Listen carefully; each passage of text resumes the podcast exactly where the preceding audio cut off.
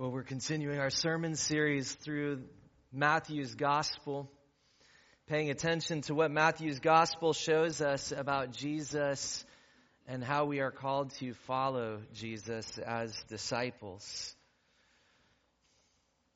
This passage has a memorable contribution to Jesus, to Jesus's portrait of what it means to follow him. These words, if you've been around church very long, are perhaps familiar to us. If your brother sins against you, go and tell him his fault between you and him alone. Dot, dot, dot. If he refuses to listen to them, tell it to the church. And if he refuses to listen even to the church, let him be to you as a Gentile and a tax collector. These are serious words.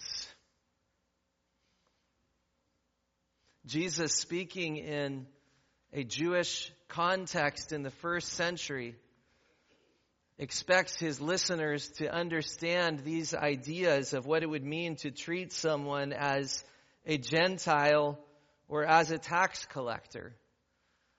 A Gentile is somebody who does not belong to the covenant community. And a tax collector, in the context of first century Jewish people, a tax collector was someone who betrayed the covenant community.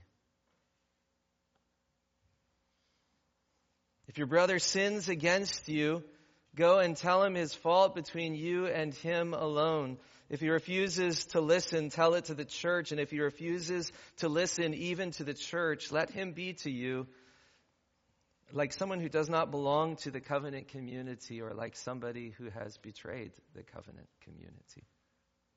These are heavy words, serious words. What is this passage talking about? The simple phrase that we use for this when we talk about it in terms of Christian theology is to say that this passage is part of the New Testament's teaching about what we sometimes call church discipline. But what does that mean? That itself requires more reflection. And that idea of church discipline requires more reflection in part because it has often been misused and misapplied. In the year 1521, Pope Leo X and Emperor Charles V agreed to announce the excommunication of Martin Luther from the Church of Jesus Christ on the basis of this kind of reasoning, like what we read here in Matthew chapter 18. Well, it won't surprise you because you realize that this is a Protestant church that grows out of the family tree of Protestant churches that in some ways was born with that decision to excommunicate Martin Luther in 1521. It won't surprise you to hear that my evaluation of that scenario was that the idea of excommunication, the idea of hearing Martin Luther's critiques of church leadership and deciding the way that the church leadership should respond to his theological critiques is to cut him off from the church and to treat him as someone who does not belong to the covenant community or as somebody who has betrayed the covenant community. It won't surprise you to hear that I think that was the wrong move. That was church discipline misapplied, wrongly applied in 1521. Earlier this year in 2023, my wife Katie and I had an opportunity to sit down with a husband and a wife who had been through a harrowing journey in the Baptist church that they had participated in. Along the way, the wife that we were talking with, our friends, had raised concerns about how the elders were leading their Baptist church. She felt that their leadership was heavy handed, authoritarian, smothering, domineering. And she had reason to back that up. And as best as I can tell, she explained her perspective very clearly, laid out her experiences, laid out her concerns alongside Scripture, and appealed to the elders to consider her concerns. Their reply was to send a letter to the church explaining that she was divisive, slanderous, and rebellious in spirit, and to communicate to members of the church, at least in effect, if not in actual quote, to treat her as a Gentile or as a tax collector, to treat her like somebody who did not belong to the covenant community or to treat her as somebody who had betrayed the covenant community. Brothers and sisters, I'm pretty sure that was a misapplication of church discipline. Brothers and sisters, I'm pretty sure that is a use of the words of Jesus Christ that does more harm than good. You see, what Jesus is teaching us here in Matthew chapter 18 is not how leaders can silence those who criticize them. What Jesus is teaching here in Matthew 18 is how followers of Jesus can seek to restore, can seek to restore one sibling who has sinned.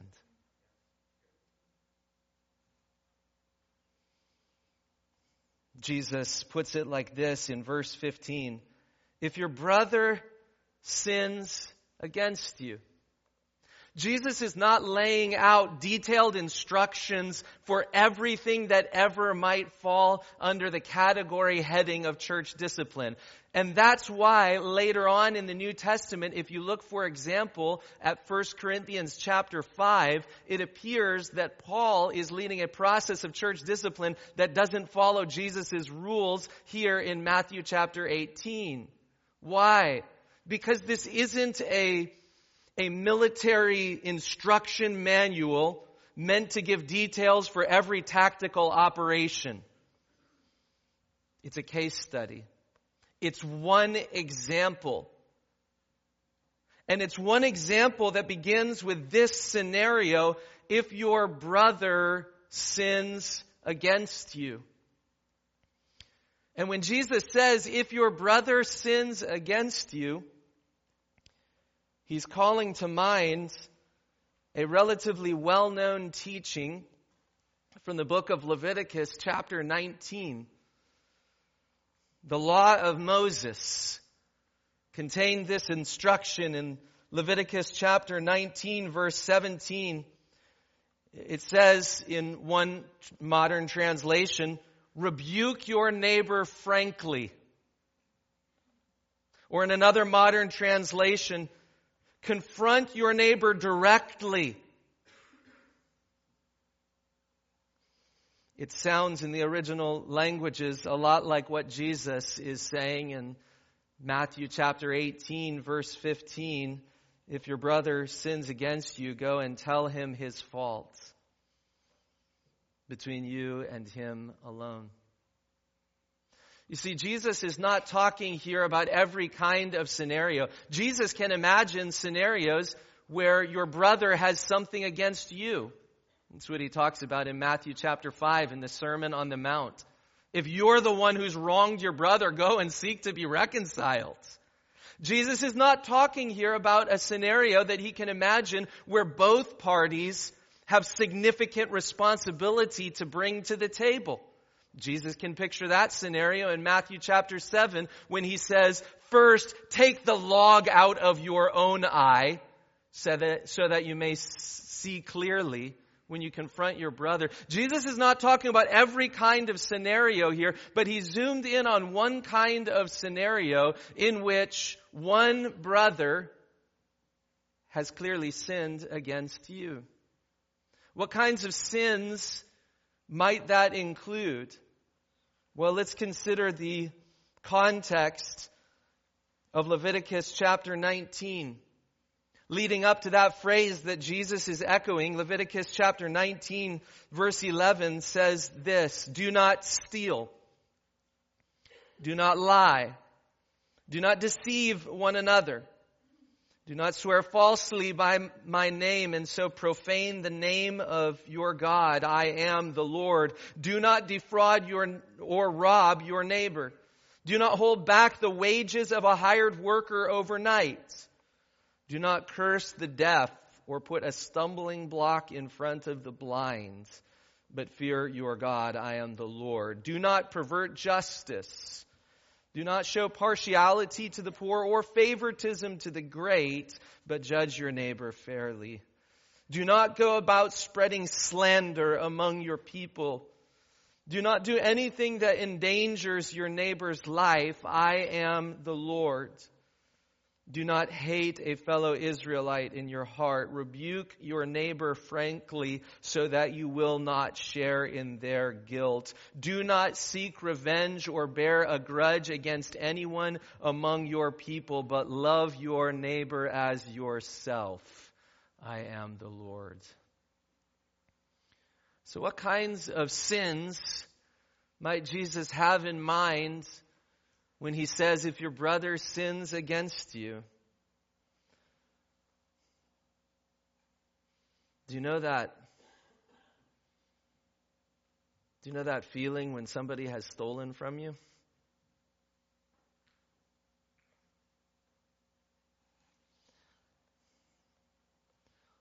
Or that feeling when you realize that someone has lied to you?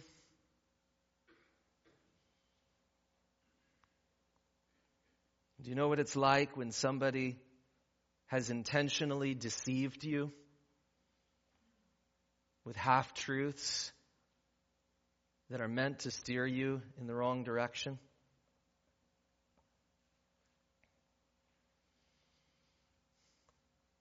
Have you ever had a brother in the church wrong you financially?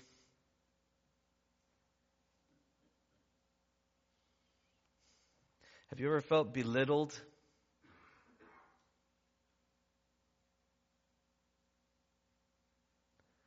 Leviticus 19 speaks specifically of mocking a person for their disabilities, deafness, blindness. Have you felt mocked, sadly, by people who claim to be following the Lord? Have you ever felt slandered? As you realize that He is spreading things about me that are intended to cast me in a negative light.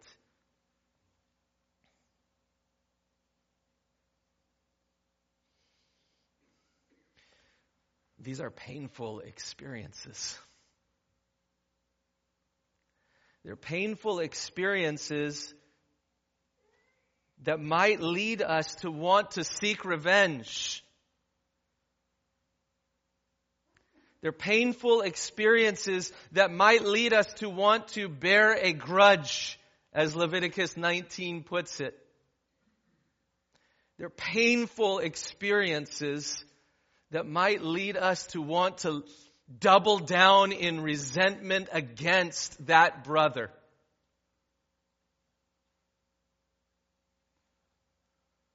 But the teaching of the law of Moses says don't seek revenge, don't bear a grudge, love your neighbor as yourself.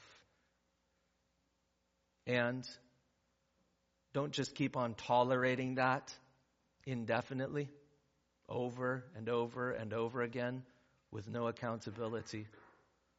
Instead, rebuke your neighbor frankly so you will not share in their guilt.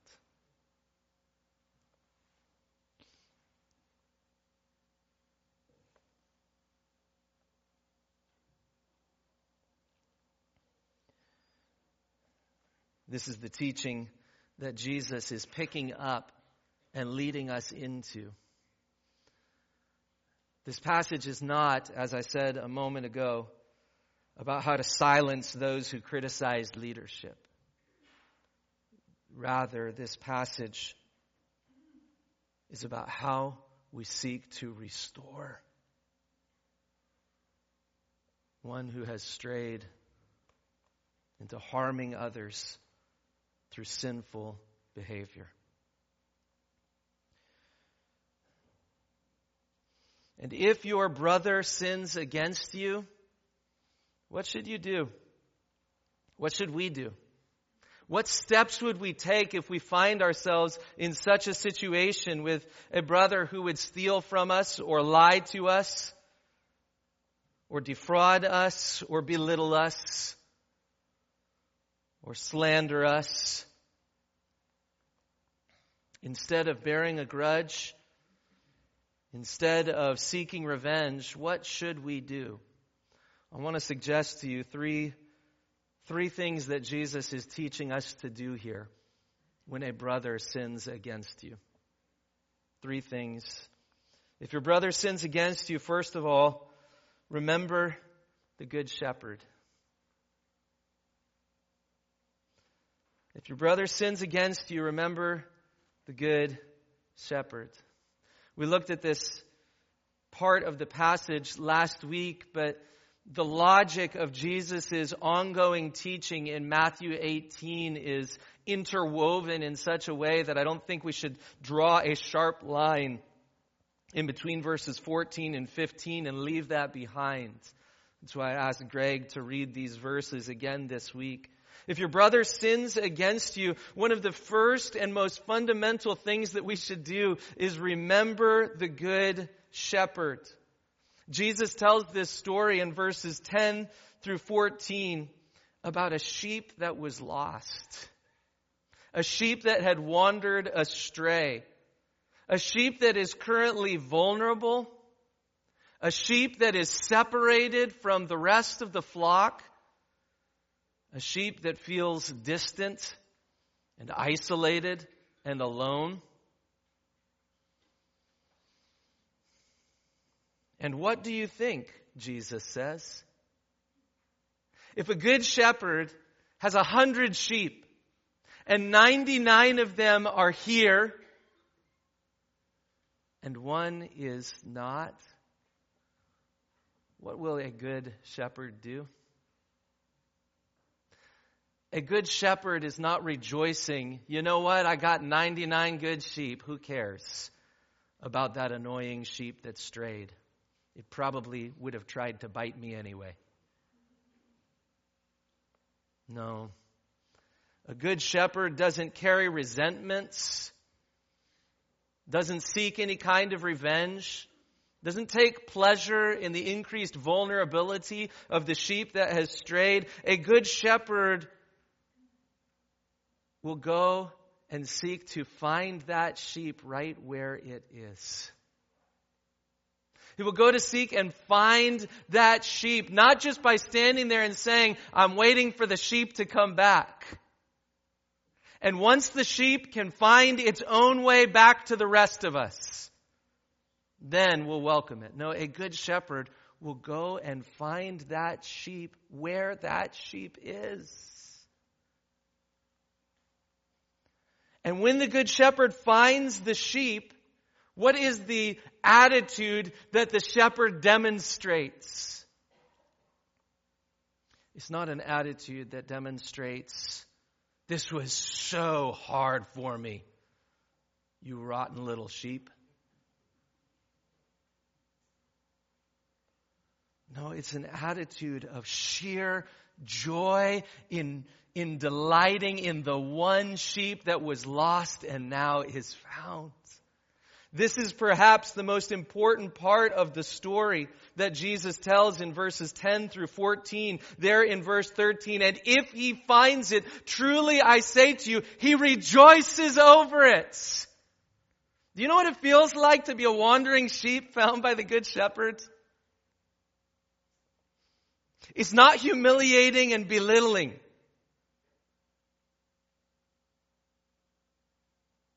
Is not an experience of utter humiliation. It's not an experience that communicates, or it's not a, an experience of feeling judged.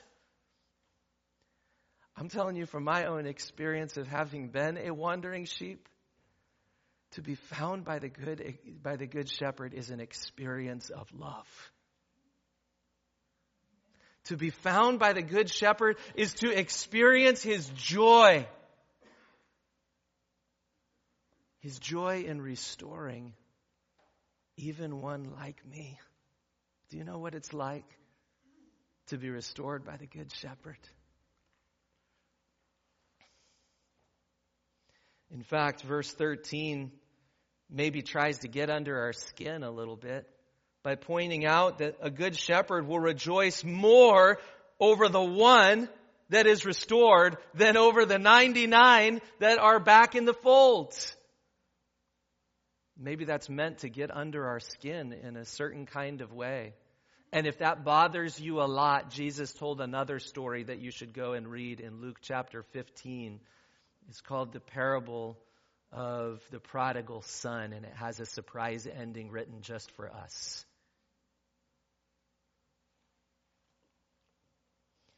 But this is perhaps even meant to get under our skin.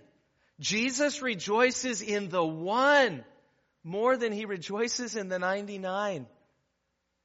According to Jesus, that's how the Good Shepherd views the one who has strayed. And therefore, here's, here's a question I want to put in front of us. Can a church be too merciful toward those who have wandered?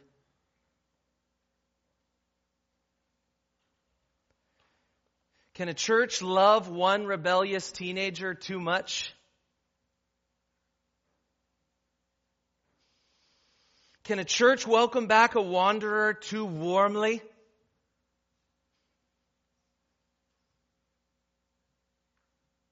Can a church embrace a doubter too graciously? Not if our job is to represent the Good Shepherd who rejoices in the one. You see, according to Jesus, the Good Shepherd, who represents the heart of our Father Himself, the Good Shepherd re- rejoices. He rejoices to restore the one wanderer. And that's what we as a church are called to join the Father in. We're called to rejoice over one wanderer. We're called to be a community that reflects His heart of love for the one that went astray. His heart of love for the one who doubted. His heart of love for the one who has rebelled. His heart of one who has felt isolated and distant. Our church family is meant to reflect His heart. And therefore, I want to suggest we cannot be too merciful, too gracious, too kind, too welcoming, too loving, even toward the one who has wandered. In fact, as we get to the depths of our Lord's heart, I think we will, be a, we will become increasingly a community that, like our Father in heaven, would rejoice even more over that one than over the 99 who, as it would appear, never went astray.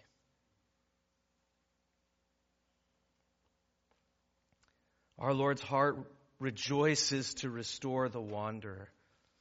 And that's what we're called to join him in. If your brother sins against you, remember the good shepherd and his heart of love. His heart that loves to restore the one who has wandered. But that's not all this passage puts in front of us.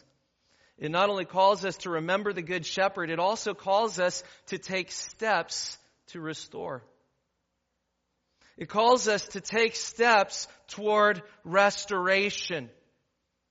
And so in verses 15 through 17, almost as if these are application points of what Jesus was saying in that parable of the Good Shepherd, Almost as if Jesus realizes you're going to need some steps to take if you're going to follow the heart of the Good Shepherd. Almost as if he realizes we're going to need to know what that might look like. He gives us this example. What about a brother who has sinned against you?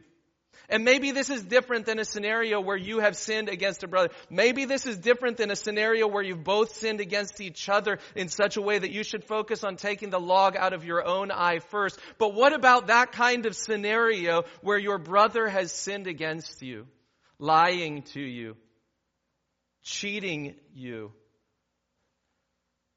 slandering you? What should you do in such a situation? Well, Jesus says, if your brother sins against you, here's kind of step A go and tell him his fault between you and him alone. That doesn't suggest, again, that in every scenario this is the only way that it will work out. If you sin against four people at once, it might be appropriate in the context of that gathering to have a conversation about it right away. We don't need to insist on pulling someone aside uh, as if that's the only way to confront somebody. Similarly, this is a passage about if your brother sins against you. Sadly, I've heard bosses in Christian contexts insist that if Christian employees didn't bring the concern straight to them, but went over their head to a boss, that those concerns should be dismissed as if the bigger deal here were just how to protect leaders from criticism. But if your brother sins against you, go and tell him his fault between you and him alone. And here's the thing here's the incentive. If he listens to you, you've gained your brother. And listen, right away we're confronted with two challenges that many of us feel. Something of a tension, maybe, that we feel inside, but probably most of us are predisposed to one side of this verse or another. Maybe some of us have a hard time actually finding the motivation to go and address that conflict, to go and address that situation that needs to be addressed. Maybe we'd rather just live with the unpleasant consequences than go and show a brother a fault.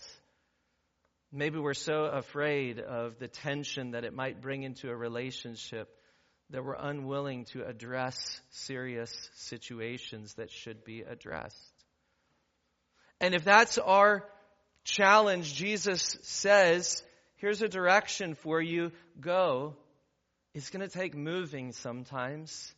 And tell him it's going to require opening your mouth and starting a conversation.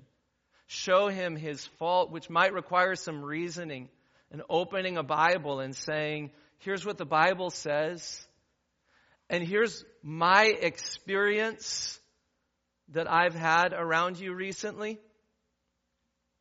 And as I compare my experience around you recently and what the Bible says, think, as best as I can see, I think you need to take this seriously. Sometimes we need to be motivated by Matthew 18, 15 to go and do the uncomfortable work of starting a hard conversation. But here's the thing. Others of us, we love conflict. We charge right into it. And you hear that verse in Leviticus that says, rebuke your neighbor frankly, and you're like, my verse. Life verse right there. Give me people. My name is Frank and I'd like to rebuke, right? Um, like this is, this is for me. And if that's you, I think there's also something here in this verse that speaks to you. Do you notice the aim? Jesus doesn't say when somebody sins, now's your opportunity to smack down. Now's your opportunity to beat somebody up emotionally. Now is your opportunity to vent and let them have your full rage. In fact, that's the exact opposite of what Leviticus 19 was talking about, right? Here in Matthew chapter 18, verse 15, If your brother sins against you, go and tell him his fault between you and him alone. And if he listens to you, here's the goal the goal is to gain your brother. In our going, there should be an aim to win. In the opening of our mouths, there should be an aim to gain. In the confrontation over sin, there should be a heart that reflects our own Lord's heart, a heart that will be eager to rejoice in restoration. And just like when our Lord rebuked us in our sins, that shouldn't feel belittling, demeaning, harsh, domineering, or overbearing.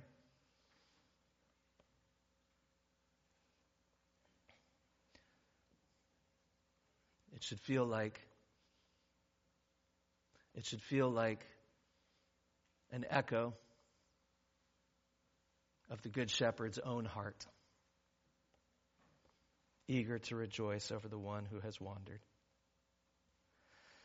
But Jesus doesn't end here because sometimes people don't listen, do they?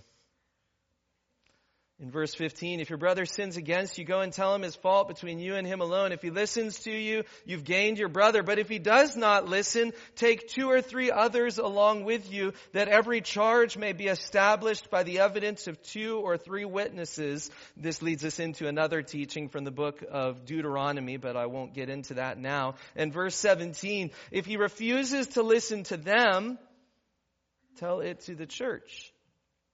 And if he refuses to listen even to the church, let him be to you as a Gentile and a tax collector. Again, this is one example, one case study that Jesus gives us, one picture of what it might look like to follow the Good Shepherd in seeking to restore one who has wandered.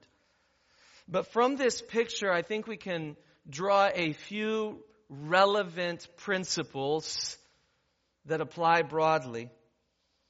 And I would name these principles like this. First of all, in the process of Christian accountability and restoration, we aim to keep the circle as small as possible. Jesus says in verse 15, Go and tell him his fault between you and him alone.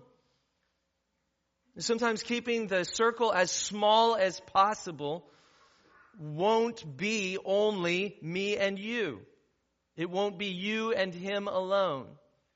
Sometimes it will necessarily involve a few other people who are already involved in the situation. And nonetheless, there should be an aim in Christian accountability and restoration to keep that circle as small as possible while we give time and space for somebody to listen.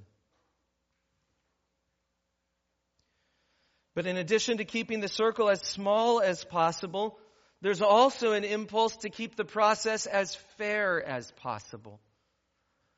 That's the thing that Jesus brings up in verse 16. If your brother does not listen, take two or three others along with you, that every charge may be established by the evidence of two or three witnesses. We aim to keep the process as fair as possible. And in addition to that, when we pursue somebody for the sake of Christian accountability and restoration, we also want to keep the aim as hopeful as possible. Why do I say that? Because as the circles slowly expand in Jesus' teaching, from you and him alone to a few others who can weigh out what is said to even in verse 17 taking it to the church. Throughout this process, what is the aim? That your brother will listen and so be gained. That your brother will listen and so be won. that your brother will listen and so be restored in full fellowship. Throughout this process, it's not like we start hopeful, I go and I can, and I bring up the issue one on one and my brother doesn't listen, so now I kind of give up hope and I just say, bring on church discipline. Let him have it. No. the heart throughout is, if you won't listen to me, I'd like to involve a few other people to make sure you're getting a fair hearing, to make sure I'm not misunderstanding, to make sure other people can get eyes on this and see what I might be missing or what you might be missing. And if you won't even listen to them, we take it eventually according to the teaching of Jesus to the church. But even then, the goal is that he would listen that your brother would be gained, won, and restored. See, throughout we keep the aim as hopeful as possible. We keep the circle as small as possible, only slowly expanding it. We keep the process as fair as possible, listening as carefully as we can to everybody involved. And we keep the aim as hopeful as possible, aiming for an outcome of reconciliation and restoration. But even then, Jesus points out in verse 17, sometimes that brother who has lied to you, that brother who has cheated you financially, that brother who has slandered you and spread a negative opinion about you in front of other people, it's possible that brother won't listen to you, won't listen to the reasoning of a few other reasonable people, and won't even listen to the church. What do we do in that case? We have an obligation, according to Jesus, to say to that person, We no longer count you as a member of this covenant community. And that even then, it's not born out of hate. Why do we do that? We do it out of love for that person in hopes that it will lead to further restoration. We do it in love for the church itself to protect the vulnerable within the church who might be hurt in the future apart from accountability. We do it with love for the world in order to protect the witness of the church of Jesus Christ in alignment with his teaching. And we do it above all out of love for Jesus, saying, This is your church, and we'll follow your ways. If your brother sins against you, first of all, we should remember the Good Shepherd. Secondly, we should take steps that seek to restore. And thirdly, I have a hard time figuring out how to phrase what I've gathered together here as the third point, but I'll put it something like this. Thirdly, we need to consider Christ's perspective of this whole situation. We need to consider Christ's perspective. Because after Jesus shows this pathway for accountability and restoration, which may end up in a brother unwilling to even listen. We may follow that process and end up saying to somebody, we can no longer count you as a part of this covenant community. You're not, as far as we can tell, listening to God's word. You're not listening to our appeals either. And then listen to these astonishing claims that Jesus makes beginning in verse 18. I mean, they're astonishing to me, and I've been reading them for a long time. He says, Truly I say to you, whatever you bind on earth shall be bound in heaven, and whatever you loose on earth shall be loosed in heaven. This language of binding and loosing in Jewish culture had to do with belonging to a community. Whatever you bind on earth shall be bound in heaven. Whatever you loose or free on earth shall be loosed or freed in heaven. And again, I say to you, if two of you agree on earth about anything they ask, it will be done for them by my Father in heaven. For where two or three are gathered in my name, there am I among them. Now, right away, as we hear this astonishing series of claims, we need to notice a couple of things. We need to notice that if we take the rest of the New Testament and the rest of the Bible seriously, which we should, then we should understand that you and I cannot make somebody a Christian. You and I can't get somebody into heaven. Only Jesus can do that. We can't make somebody a citizen of the kingdom of heaven. And yet, according to Jesus, we have a responsibility to declare people to be citizens of the kingdom of heaven or not. We can't get people into heaven, but apparently, according to Jesus, as members of his body, we're supposed to make declarations. A second thing we should notice is that churches and church leaders sometimes get this dead wrong. I began with a couple of examples of that earlier. And therefore, as we read verses 18 through 20, we should read them with a certain measure of humility, realizing it's possible to get this wrong. But nonetheless, my aim is not to tell you what these verses don't mean. My aim is to take these verses seriously along with y'all today. And if we take these verses seriously, and Jesus' claim that when even two or three Christians gather and agree, Jesus says, I'm right there with them. If we take that seriously, that should do at least two things to us. First of all, it should lead us to take church accountability more seriously if we are the one doing the confronting. This should lead us to take church accountability more seriously, more sober mindedly when we are the ones who have to confront somebody else. Why? Because to take the Lord's name in vain is a really big deal.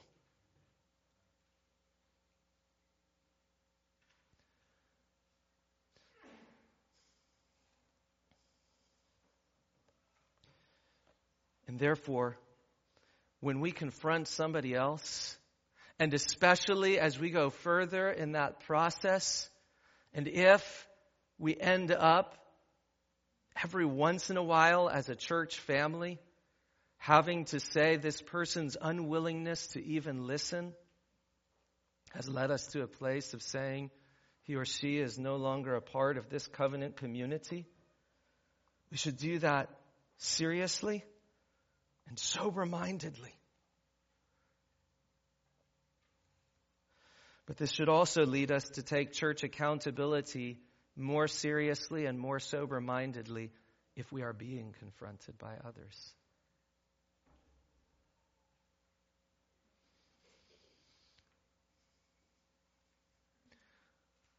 When a couple of brothers and sisters raise a concern, this should be concerning. This should land with a certain kind of weight in our hearts. A kind of weight that we won't just run away from or close our ears to, but a kind of weight that should say, I take this seriously because Jesus himself might be in this. Of course, as I've acknowledged twice already, churches and church leaders can get this wrong. At some point, you'll need to give an account to your own Creator. But when members of Jesus' body come and confront us, there should be a certain kind of seriousness that we attach to that, at least as Jesus himself has described it to us. You see, the presence of Christ with his people gives a certain gravity to our confrontations. It gives a certain gravity to our attempts at accountability. It gives a certain gravity even to what we do when we get together in men's and women's fellowship groups and we encourage one another.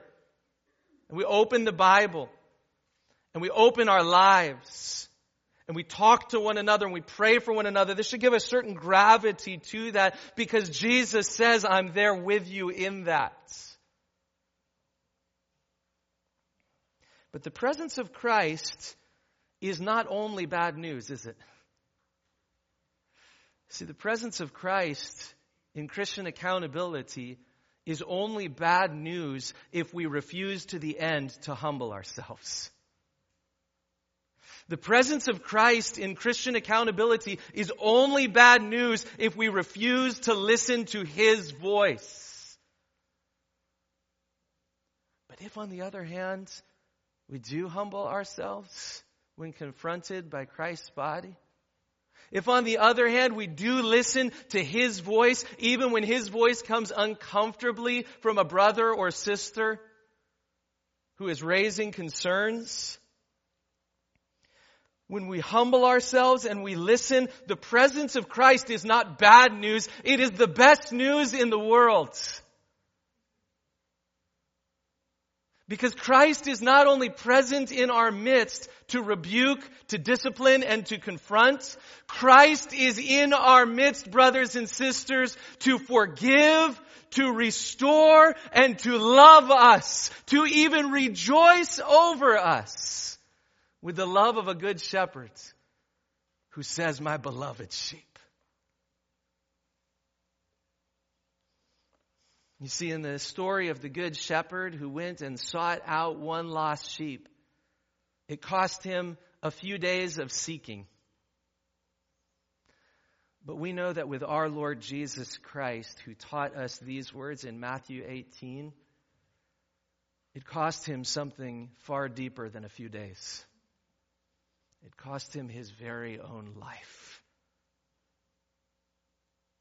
to find you and me and lost sheep around this room and lost sheep who aren't even here yet today and lost sheep from here to the ends of the earth. It cost him his very life to find us right where we were in our lostness, to embrace us in his love, and to begin rejoicing over us forevermore. Our wandering is so serious that it cost Jesus not just a few days, but his very life. But his heart to restore is so serious that what was unleashed when he laid down his life for us was not a few days of a little bit of restoration, but an eternity of rejoicing together in his love. Brothers and sisters, let's take that seriously. A pastor that I know tells a story about church accountability that gladdens my heart. There are plenty of stories about church accountability gone awry that sadden my heart. But one of my friends tells a story about church accountability that gladdens my heart. He tells about a woman in his church who was guilty of serious sin. I'll leave it at that for now. And when she was confronted by another church member at first, she denied her sin. She denied any part of it. Eventually, she admitted what she had done, but she didn't want to turn away from it. So two other brothers, so to speak, were brought into the situation. In this case, those two other brothers were my pastor friend and his wife. They talked with her. They reasoned with her. They shared scripture with her, and I'm sure they prayed with her. And the woman's heart began to soften. And after some time, she repented of her sin. And she was fully restored in fellowship with her church family. Speaking as a pastor, this is the part of the story that I love best. My pastor friends distributes the bread and the cup himself on Sundays when they give out the Lord's Supper. And when he talks about this story, he says, When I give out the bread and the cup, I know I'm not supposed to have favorites. But he says, She's my favorite. She comes to the table with a rare mixture of hunger and joy. Hunger because she knows she needs Jesus' forgiveness and joy because she rejoices in having received it. And my brother, my friends, my pastor friends gives to us a picture of what it looks like for us as followers of Jesus to share in the Good Shepherd's heart. Sharing in the Good Shepherd's heart is not avoiding confrontation when it's needed. It's not pretending like no harm has ever been done. Sharing in the heart of the Good Shepherd means going and finding one lost sheep right where he or she is. And joining with the Good Shepherd in rejoicing over the one that had wandered, even more than the 99 who never left.